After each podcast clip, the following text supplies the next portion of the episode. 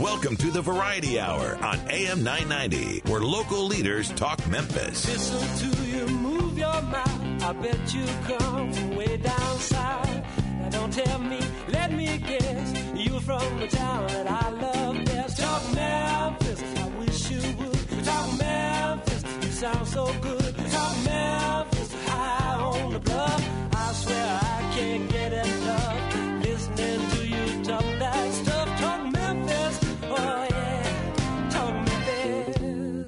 Welcome to Talk Money on AM 990. Now, here are your hosts, Jim Shoemaker and Keith Quinn. Welcome to Talk Money here on AM 990, the voice of Memphis. I'm Keith Quinn here with Jim Shoemaker. Jim, good morning. Great show. We have Chris Sebald coming on, and he is, of course, Chief Investment Officer, President, President of uh, Advantus Capital Management. Management, one of our companies that we pay a lot of attention to, and uh, he's a regular guest with us, uh, similar to Bob Doll. And I guess the the thing that I like is that that I know we're going to get answers from where he is in the trenches Right. because he's making decisions every day affecting billions of dollars. And uh, from a standpoint of what the consumer is looking for, what our end client is looking for, Chris is, of course, with his team, and he has several. And, uh, And it's one of the things we like when we're talking about managers. This is not theoretical to Chris. No. I mean, he is not an economist. He is an active, active manager. makes the decisions and has the emotions that go along with it. Plus, the second half of the program, big question that, that we got, and I, that's a question again. Remind everybody that all they have to do is send us a question or, or topic that they would like for us to discuss, and that is to talkmoney at shoemakerfinancial.com. Talkmoney at shoemakerfinancial.com, and we'll get it on. And this question, I mean, I thought it was a great question. Should I pay off my mortgage? Why? Or why not? And so we've got about four or five, six points that we think are, are critical for. The, we answered this question for this person, but we thought, hey, this is one we should have on the air, and we're going to answer that question. For I them. think that's a, a great question, and especially now, you know, again, yesterday we put in new all-time highs, record highs in the S&P 500 and the Dow Jones Industrial Average. and Chris is going to talk about that. he is, and we uh, got the employment number this morning. Another and big where- thing. What did you think? What did you think of that? Well, it was it was pretty much in line with expectations from where we ought to be in the recovery. I think it's awfully low. Uh, we added 217,000 non-farm payroll jobs, and of course, we'll be anxious to get Chris's opinion on that. Uh, the 10-year Treasury yields didn't really move that much. Stocks did. The futures went a little bit higher. Uh, but again, about in line with expectations. And futures are up a little bit this morning. They are. 2.6 million Americans were receiving unemployment benefits uh, as of last week. Uh, and that's a difference. So we know we got that number. Um, that's a little different, though, than six and a half years ago when there were 9.7 million Americans. Right. That's a lot. That, that is a lot, and now we have. Uh, and I saw the headline, but didn't have a chance to read the article. But we've created the the jobs that we lost during the recession have been created back. The jobs that we lost, of course, that doesn't take into account population growth because the uh, labor force is constantly Exactly. uh, impro- so it was a good statistic. We'll look at, and Chris will help us out. Now, our key word, though, is FOMC. And so we hear it all the time. I had somebody to ask me that somebody was discussing that on the news or something, and they just we were driving down the road and they said, "What does FOMC stand for?" I thought, well, everybody knows that, but it was a legitimate question, so that's our that's our term today, not a word, but a term, and we'll give you that definition in the second half of the program. And that's an important one. Uh, Well, and we, we should understand what that one is. Yeah, that's a big one to know. So, got a lot going on. Can't wait to talk to Chris. And so, um, hey, I, I'm excited. We've got a great show today. Glad you could join us. I'm Keith Quinn. I'm here with Jim Shoemaker every Friday morning from 8 to 9 on AM 990, the voice of Memphis. Of course, you can always listen to us in one of three ways. Either go online, uh, search for our homepage, KWAM 990. Just click on Watch and Listen Live up in the top left hand corner and listen to us on the internet. You can always go on the radio, search for AM 990, listen to us on the radio, or go to the App Store. Search for our free mobile app, KWAM 990, download that, and listen to us on your mobile device. Stick around after we go to traffic weather, check out what's going on with Market Watch in New York, but we'll be right back with Chris Sebald, President and Chief Investment Officer of Advantus Capital Management.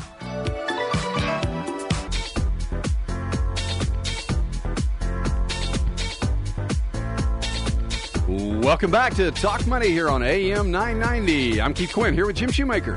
Hey, Keith, I want to ask you a question. We've got Chris on the phone, and we're going to start with him in just a second. But, you know, the, I think for a lot of people, Before we get Chris into some of the things that I want to really dig in with him, and he does a great job with us, I, I want to ask you the question because Chris is an active manager. Right. But we hear a lot about the difference between active management and passive management.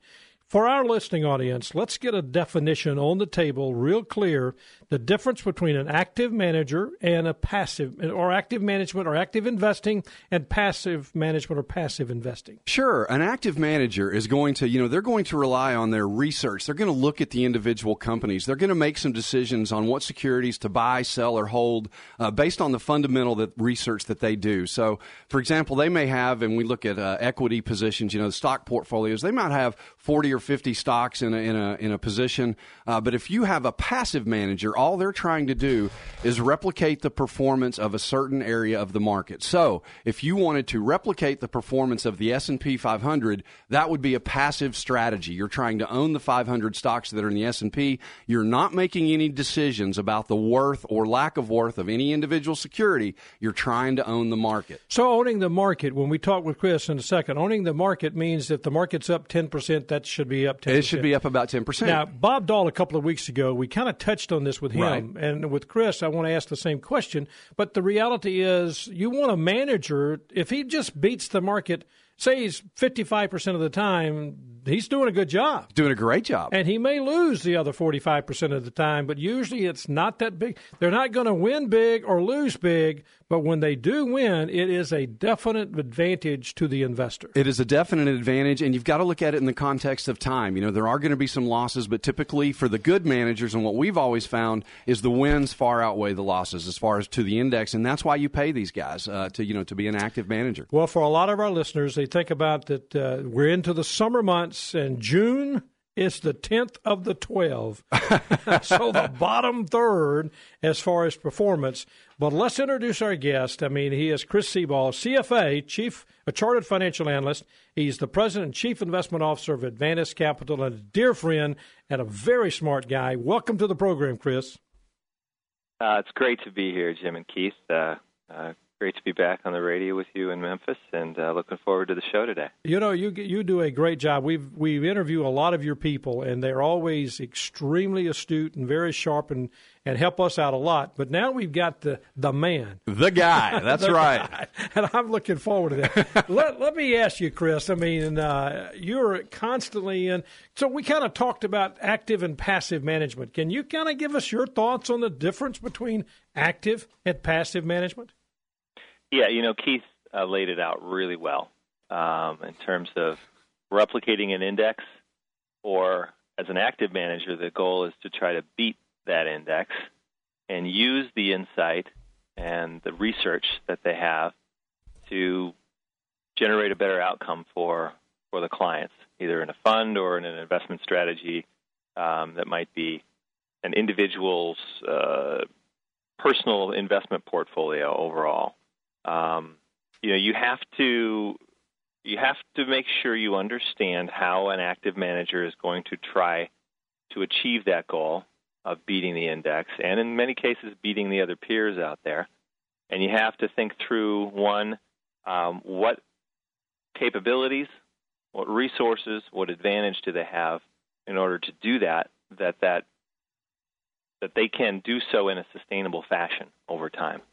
And Jim, I Um, think that's so critically important. And Chris, I'm sorry I didn't mean to interrupt you, but when we think about you know managers, and, and you just take a you know Bernie Madoff was a great example, phenomenal returns, but would not explain his process. No one could understand it. Uh, you know, you've got to do your due diligence on all of these And things. when it's too good to be true, it is. it almost invariably usually is. It's too good to be the, true. the trick is so many investors because it's it's easy to do this and it's sort of seductive. They look at the the, the past returns, and that becomes a big driver of their decision making. When they have to try to divorce themselves from that, everybody does, and really look at the process, look at the research, look at the insight, and and look at the the, the capabilities and the tenure and the quality of these people that they're putting their money in the hands of to try to try to achieve their goals.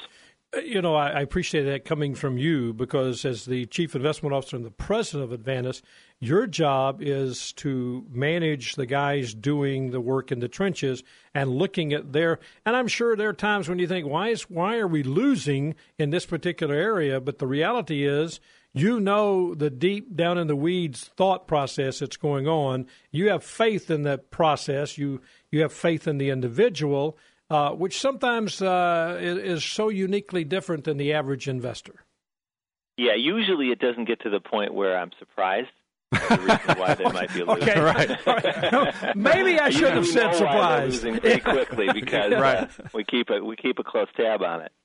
Um, but you're right that there are times when you know our estimate of what's going to happen in a stock, a sector, the overall market, and how that might play in doesn't go our way, and then I you know I understand the reason why we're not performing. Um, in that case, now our performance has been real strong um, throughout the last several years, and uh, it's been uh, a really good time to be an active manager in the strategies that we've that we've held. But you know you you, you got to stay on it all the time there's no uh, there's no rest in this business to try to beat the index and try to beat your peers yeah that's a great um, point and i think you know focusing on on or getting away from focusing on that performance number because you absolutely cannot guarantee performance but you can guarantee the process right and the process will lead to performance if it's the right discipline. process, that's and that's discipline, discipline, and it's repeatable, and that's what's key. Well, I really want to ask Chris a couple of questions. In the economy, uh, you know, we we've seen the economy to kind of kind of muddle through. We've got to learn that word. Uh, Bob Doll was on a couple of weeks ago, Chris, and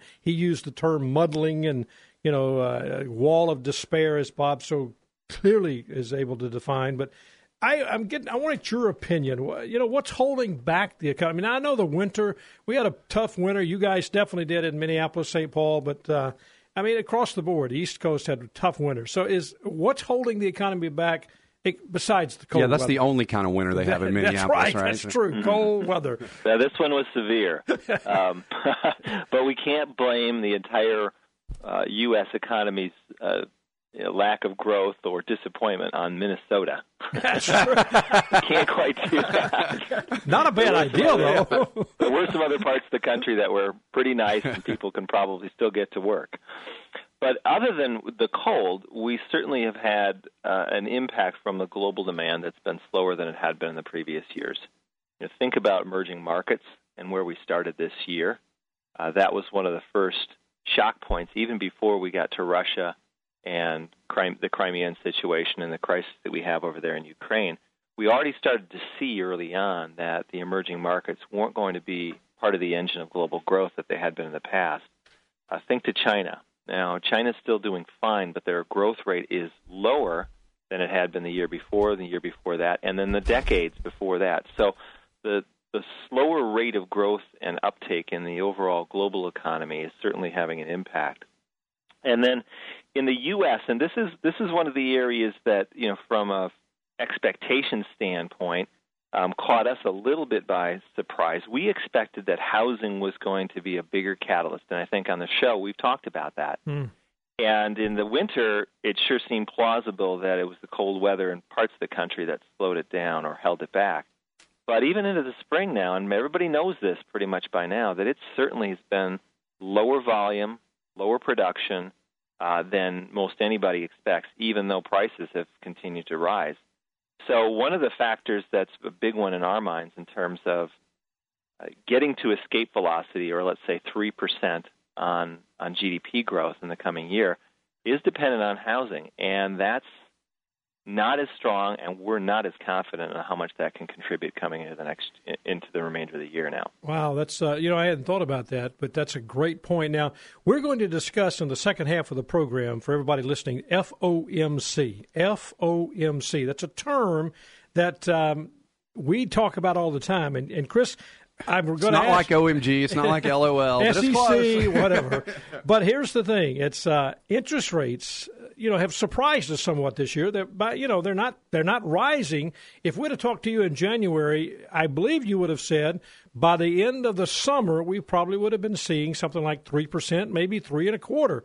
We're still at that 2.5, 2.65. It's just not picking up. What's going on? I mean, what's going on with the Treasury yields? What's your thoughts? Um, you're right. Interest rates you know, this it was us and probably almost everybody in the market that thought interest rates were going to continue to rise a little bit. And the primary driver was that it, the economy was going to get a little bit better. And maintain uh, a little sustained growth, which didn't happen in the first quarter. We know that now.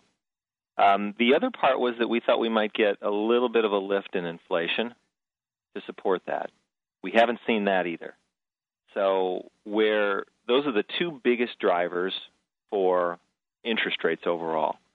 But you know, our market is certainly not one that's just contained within the domestic walls of the United States, or the borders and the boundaries. And certainly, what's been happening overseas in developed countries and developed regions like Europe is having another impact on our overall market. Well, Chris, I, uh, sorry, I didn't mean to interrupt you, and I want to talk yep. a little bit more about Europe in detail. But first, before we go to a break, why don't you quickly address the employment number that came out this morning and just tell us the impact of that on the markets? We're seeing the 10 year treasuries dropped, but futures are up. Uh, we added 217,000 non farm payroll jobs. What impact is that having, and, and what do you take away from that? So, the main thing is that the, the numbers came in about uh, as expected. But what we need right now, because of this whole backdrop we talked about, was upside surprises. So we need for the market to be sustained and for interest rates to start rising up, we need that number to be higher than everybody expected. I know it sounds strange um, for those interest rate expectations to be fulfilled. Mm. And I can talk about that a little later after the break. Well, let's do that because I want to come back and also I think inflation in Europe, and you were headed in that direction. And I think you know we just have time. We have to take this break, but I think that's something I want to talk about too. So, and a really interesting development with the European Central Bank yesterday. Yeah, that's exactly right. If you're just joining us, I'm Keith Quinn here with Jim Shoemaker, and we're speaking with Chris Sebald. Chris is the Chief Investment Officer and President of Advantus Capital Management. We're going to come right back and talk some more with Chris about what's going on with the economy, especially overseas in Europe, and interest rates with the European Central Bank. But now let's go to Charles Osgood for the Osgood File. Stick around. We'll be right back.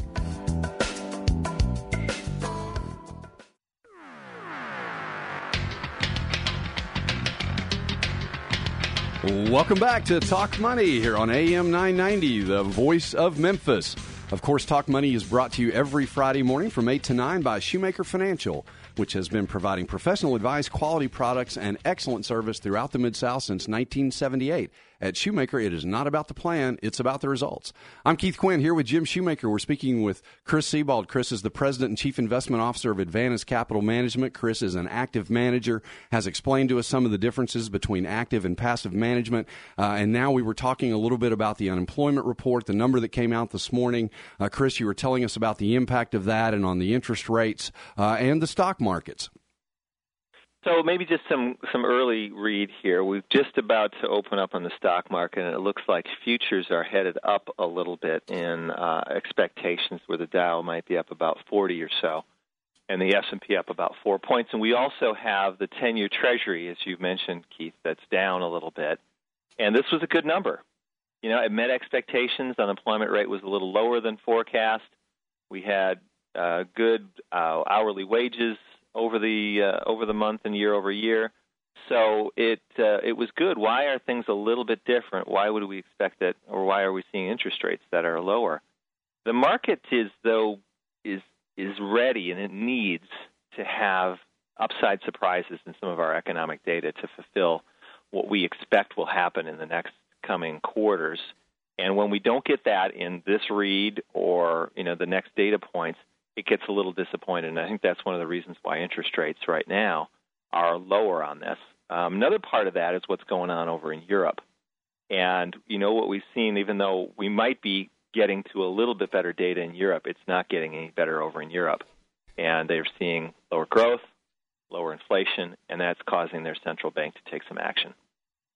Do you think their quantitative easing, Chris, is? Uh, I mean, they they they have a negative fund rate, and that's a problem. So, can you compare that? I mean, give me. I, I just don't quite understand why Europe Central Bank doesn't seem to be taking the the action steps that maybe that our central bank is doing.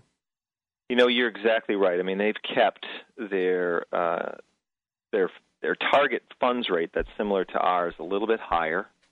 Um, than we have. They haven't engaged in the same type of quantitative easing uh, strategies that we have um, in the U.S. or in the U.K., meaning buying government bonds and buying other high quality securities.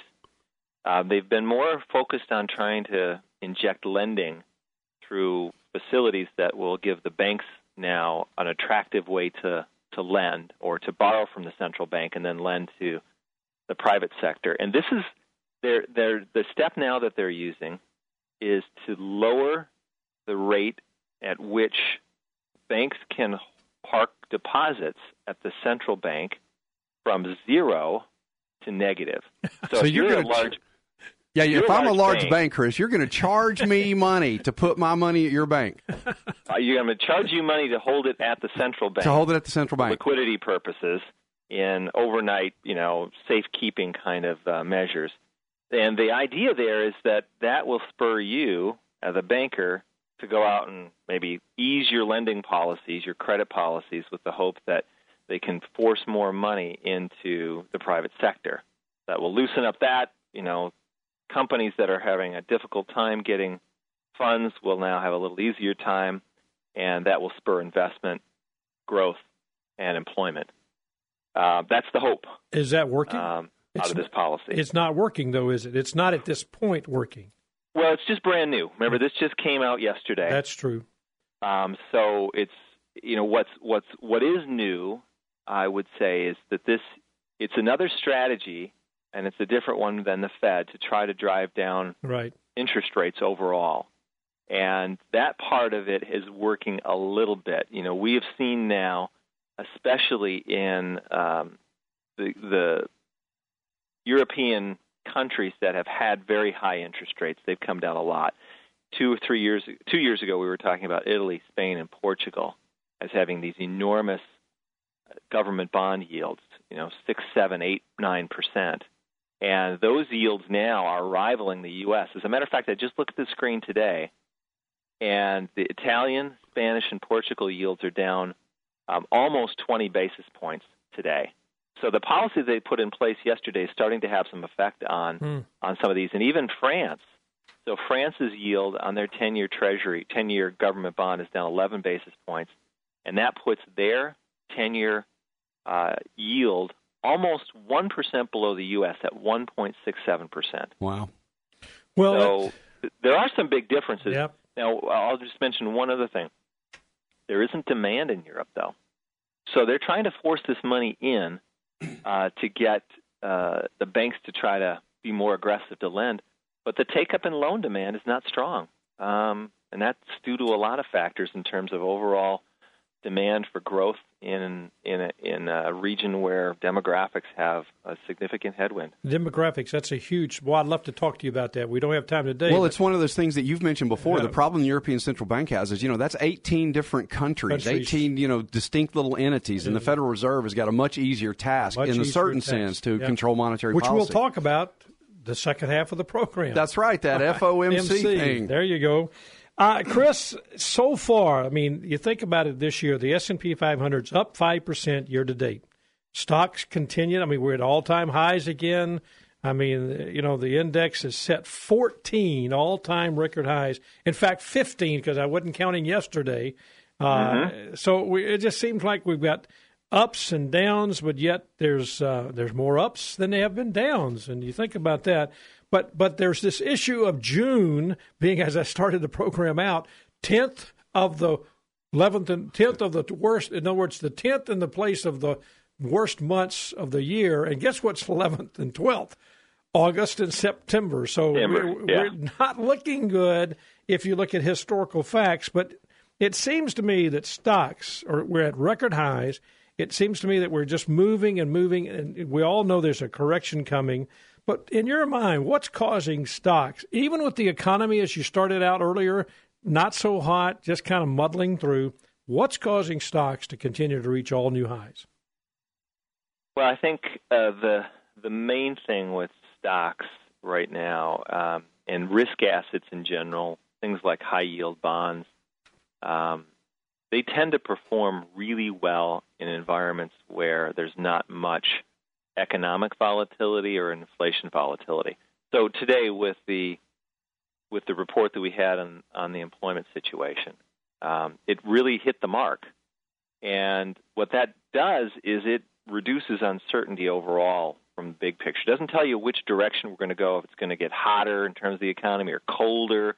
but there was, you know, if people were off sides, they couldn't have been off sides by much in that um, because the data came in right way the way the market expected. That's great for stocks because that certainty level, the underlying element, um, really gives stock investors a lot more confidence, and then they tend to go up. Um, and we're experiencing very low volatility environment overall. You know, I mentioned economic data and growth and employment and inflation are all parts of that. Um, as we can look at some indicators that tell us the market's view about volatility overall, and it's incredibly low. It's actually one, one of the lowest points that it's been over the last 20 years right now.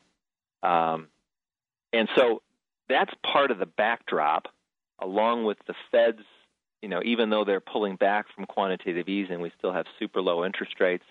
They're still buying at an, at an incredibly enormous amount. And the ECB is um, now going to be providing further stimulus. So all of those things are good for stocks and good for stock uh, movement in the near term, meaning in the next, you know, I should say in the in the in the in the next few months and quarters. Okay. Well, Chris, but those are. Sorry, go ahead. I was just going to ask you when you're looking at these stocks and you're looking at the, the price to earnings multiples, you know, when we talk about uh, PE ratios, we've talked about that and defined it before on the show. Do you have any concern about that and in the growth in earnings? Well, and that's yeah, that's sort of a, another picture. So, as an investor, um, we kind of like two things, and we can't always have both. We like the investments that we have to go up because it, it affirms the position, makes us richer, makes us feel more confident, and makes us feel like we're on the right track. But at the same time, we want those investments in the future to go up again as well. And we can't always have both. Um, because sometimes the investments go up faster than the fundamentals that are supporting them um, would would um, suggest. And we've got a little bit of that going on right now. That we've seen the multiples in the U.S. stock market increase by quite a bit over the last year. The S&P 500 has gone from 15 and a half to 17 and a half, meaning you're paying 17 and a half times the amount of annual earnings in the S&P 500 on average. And although that that doesn't stand out historically as an enormous level like in 1999, doesn't stand out anywhere near that. Um, the S&P 500 er, price earnings ratio was in the 30s back then. But what it says is, for that same level of earnings, you're paying a lot more. There's two things that got to happen: either those earnings have got to go up a lot, or you're just going to get a lower overall long-term return in the ensuing decade or so. Example. So that's the part that makes us a little bit nervous. Is we've seen these multiples expand We've seen earnings improve, but not nearly as much as we've seen stock prices rise.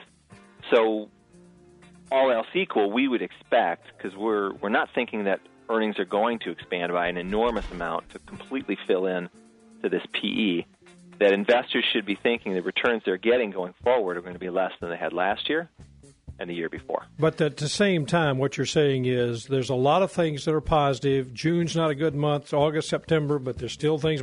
We are still climbing, but we need to be concerned and, and somewhat uh, aware. Now, that tells me, and I know we got to go with this segment of our program, but the reality is that tells me active managers think about all the things that Chris is telling us, make decisions, and outperform non-active or just passive management. I think that's a fair statement. And that's a good statement. Active Chris, managers live, eat, and, and, sleep this stuff. And I mean, he said we don't, we don't just pay it. You know, no, it's all said. the time. I did like the fact that he told me no surprises. Yeah, that's right. They're aware. Chris, as always, sir, you've done a great job for us. Explained some very detailed things. Uh, I appreciate your, your the way you go about that for us, and we thank you for that. Uh, man, we look forward to having you again and soon. Jim and Keith, it's a pleasure to be with you today. I hope you have a great day in Have Memphis. a great day in Minnesota. That was awesome. Thank Thanks, you. Chris. Thanks, guy. have a good day. I'm Keith Quinn here with Jim Shoemaker. We've just been speaking with Chris Sebald, and we are going to come back and talk a little bit about whether you should pay off your mortgage and define this interesting term FOMC. Uh, I got to figure that out. FOMC. Think about that one. Florida. I don't want to think too much because we can probably come up with some interesting interpretations yes, of FOMC. But stick around and we'll tell you the official definition right after we go to Rebecca Brasher for a Mid South History Moment.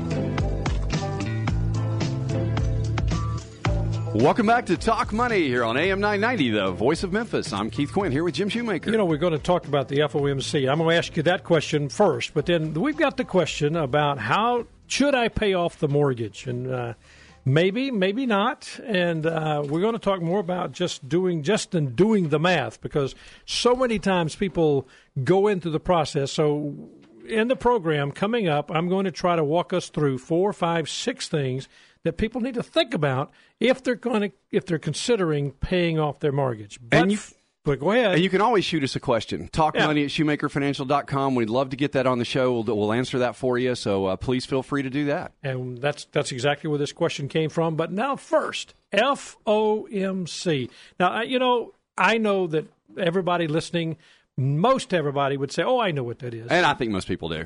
well, it was shocking. It's shocking. They don't. So FOMC sir. Is the Federal Open Market Committee. So what do when, they do? Right. When we talk about the Fed, this is what we're talking about Okay. the FOMC, the Federal Open Market Committee. There are 12 Federal Reserve banks in the United States. Five of the heads of these banks sit on the Federal Open Market Committee, and seven of the Board of Governors sit on it. These are the guys that set monetary policy. Okay, now monetary policy is different than fiscal policy. Fiscal policy comes out of Washington. This is what comes out. You know, spending bills originate in the House of Representatives, have to be go through the Senate and then be signed by the president. Fiscal policy. fiscal policy. Now, everybody should understand that. Monetary policy, FOMC. That's right. That's open market. Uh, you know, we talk about open market operations. That's been the quantitative easing. That's adjusting the interest rates, the federal uh, funds rate that's now at 25 basis points. So the Fed basically controls that, the short end of the interest rate curve, and then through their operations and quantitative easing, they've expanded the monetary base and trying to hold interest rates down. And so from now on, if you hear the term FOMC, FOMC. it's the Fed. You And can think the Fed, you can think Janet Yellen. They meet eight times a year. You know, they're again they're setting policy, and it's been incredibly important because that's been one of the most powerful tools we've had over the Now, last she's a years. political appointee. Everybody needs to be aware of that. But That's she's right. supposed to be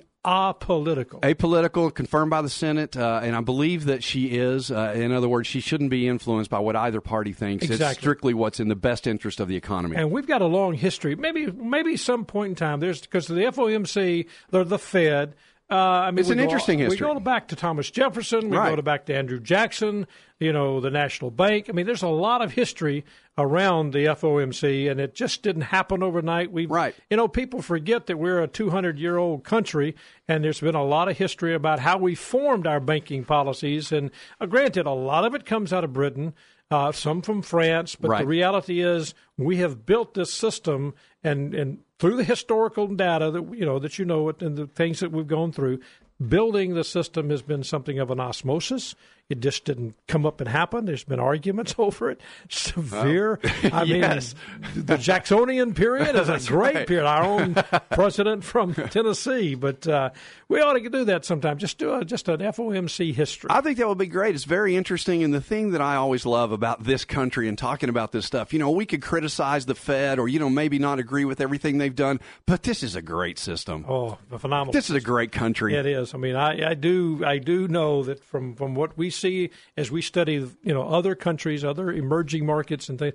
Yeah, we're we are Wow, great, we are yeah, a great, great country. Well said. All right, here's the question: Should I pay off my mortgage? Now, here's the reason why: market is up. All time highs yesterday. Ah, man, I, should I pay my mortgage off? And I think that's a very good question. And so let's walk through a couple of thought processes Okay. that would I think help people make this decision. Because great question. Should I pay off the mortgage? Do the math and then decide how much debt uh, that you can stomach. And that's kind of the first thing I want people to think about. How do you feel about paying off your debt?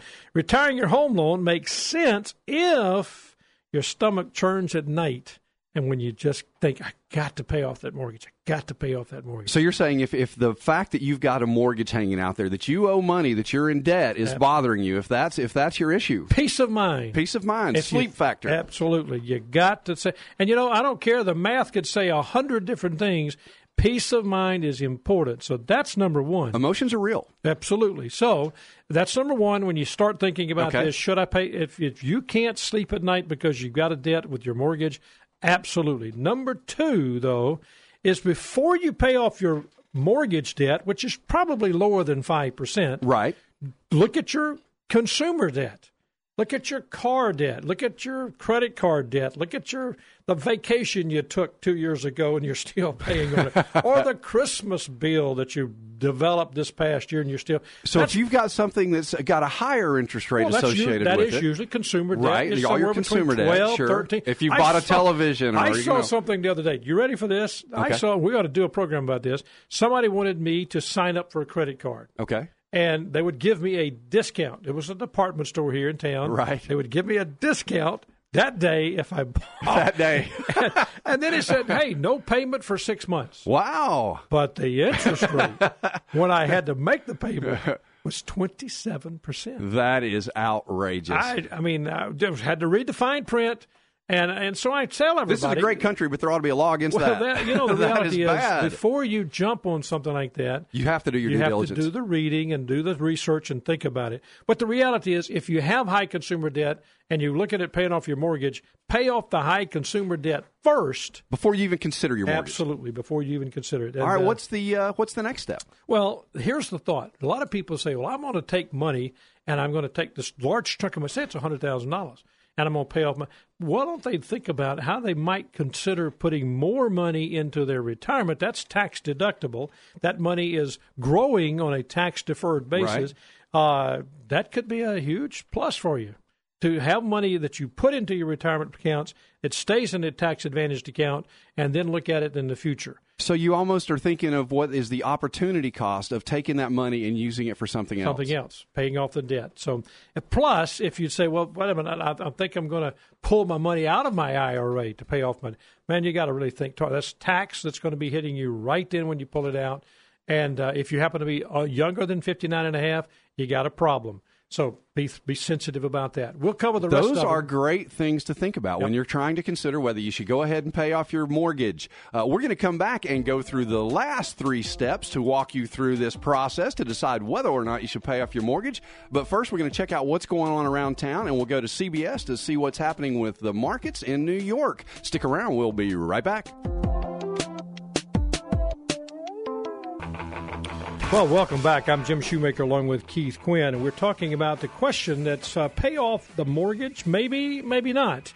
And Keith, before we went to the break, we'd covered, you know, hey, if it's your stomach, you just can't Right. tolerate the fact that you Can't got sleep a at night because you've got a mortgage. You got to get out of it. So, okay, pay it off. Number two, if you got high consumer debt, pay that off first. Take care of the credit cards. And then come back and look at your mortgage. That's number two. Number three, if you're putting money into a 401k or an IRA, you might want to say, you know what, I could double up, I could put more. Uh, before I start trying to pay off the my mortgage, should I double up? Should I put as much as I can towards retirement? Think about the numbers. and the, the, you know do the math. Right. Now number four. But here's what some people forget. They'd say, okay, I'm going to pull all my money out, pay off the mortgage, and they deplete their reserve fund. And that is not a good position That to be in. a- you know, the emergency fund is just what it says, an emergency fund. And we recommend everybody to have an emergency fund at least six months of what your living expenses are set aside, unencumbered, that you can get your hands on for an emergency. For an emergency, I mean, exactly. It's what it's for. I mean, so many people can end up by if they're draining their investments to pay off the mortgage, could leave you know be house rich and cash poor. And I think that's a great way to say a- it. House that is- rich and cash poor. is a bad problem for some people. You end up, you can't get money out of the house. You, maybe their interest rates are now too high. Uh, we've seen that. I had to work through with someone in Arkansas one time that that had happened, and the, you know, and the death of the spouse and all kind of problems. So just be careful with that. But number five. Then you do the math. Weigh the return. If you invested money, a lot of people say, "Hey, don't pay off the mortgage. Invest your money. Invest your money, and right. really see that." And obviously, if you've got a mortgage of four percent and you think you can earn six, great. That's your choice. You got a tax deductible mortgage rate. But here's the problem. You've got to be willing to say to yourself, I'm willing to do this, but don't let somebody sell you on the idea of doing it. And then if it doesn't work, how are you going to feel if it doesn't work? That's the that's the real process there. That's the that's what you have to say to yourself. All right, in ten years, if I didn't earn the six percent, Am I going to be okay with this? So if you didn't get the rate of return because your planning assumption is based on six, now I can tell you over any period of time you may not get six. You may not get six, but the reality is, can you uh, can you live with that? Right. If your plan said one thing and you were not able to get to that, because you, there are no guarantees in investing, and everybody needs to think through that process. Right. So, and then number six is stay flexible. I mean, everybody thinks, you know, should I go out and refinance? Well, that's costly. Refinance might be the thing to do. Shorten my term. You know, if I got a 30 year mortgage, refinance for a 15 year mortgage. Right. Nothing wrong with that. But again, look at the cost. Look at the fact that, hey, all of a sudden I've got a 15 year mortgage, but my payment may be $100 more. Uh, you know, are you willing to, to, to do that? Are you willing to have that higher payment? I think those are problems that you have. And then, you know, here's the problem. If you go out and you change your mortgage, and all of a sudden the economy does a downturn, your finances right. hit a rough spot. I mean, you go through this and loss of a job, maybe a sickness, all those things like that. Um, maybe you can't go back to paying a lo- lower rate. So, what I suggest if a person wants to pay off their mortgage early, they don't want to do it lump sum, is make extra payments and make it on a very disciplined, systematic way. Then, if you have a rough problem, then the reality is you can go back to paying your mortgage the normal way. Don't worry about the early payments. That way, you've got some flexibility, and that is so critical. So, number six, stay flexible. I like that from a planning perspective. You know, uh, again, you're attacking the problem, you're paying off the mortgage sooner, but you're not doing it in this wholesale selling out lump sum kind of manner. And as you said, flexibility is so key. Absolutely. So, let's review. All right, number one, if your stomach can't handle it, pay it off. Pay it off. I mean, get it done and then pay the consumer debt off first. It's higher rates, and so you look at that. Uh, look at your retirement accounts. Try to keep those moving. That's that's important, and That's you've right. got to think about the future. You've got to think about that thirty years. Thirty years. I mean, two people age sixty-five. One of them's going to make it to ninety, that's probably. Right. So that's the statistical data. So be sensitive about that. Keep a reserve fund. Don't become house rich and cash poor. And We're so all going to have emergencies. You need to have that cash set aside for those uh, contingencies. And then do the math, and uh, you know, but beware if your plan doesn't work you know, can you live with it? Can you live with and it? And then stay flexible. Stay flexible. So I hope we have answered a good question here. I think we have. And but you can I, always send us a question. Absolutely. At talkmoney at shoemakerfinancial.com, talkmoney at shoemakerfinancial.com. But today, Mr. Quinn, you're a veteran and I'm a veteran. And today is the 70th anniversary of D Day. 70th anniversary of D Day. Huge. I mean, that's people it's, forget that. I mean, I know they're over there celebrating it, and I, I know that's a place that I've been, unbelievable. But reality, D Day.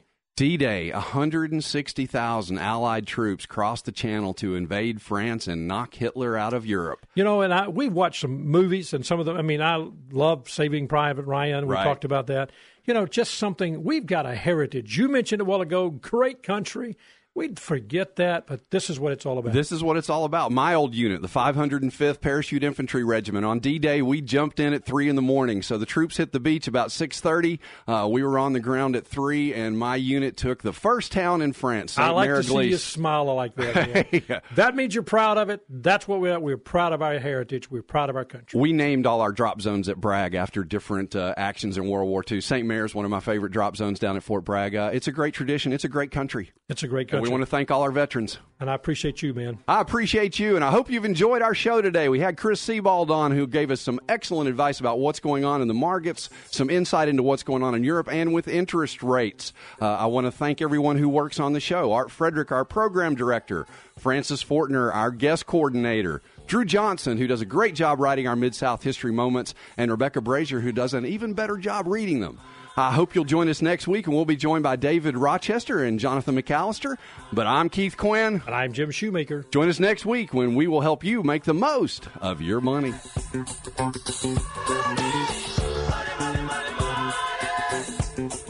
Jim Shoemaker and Keith Quinn are registered representatives and investment advisor representatives of Securian Financial Services Incorporated, securities dealer member FINRA SIPC, a registered investment advisor. Shoemaker Financial is independently owned and operated.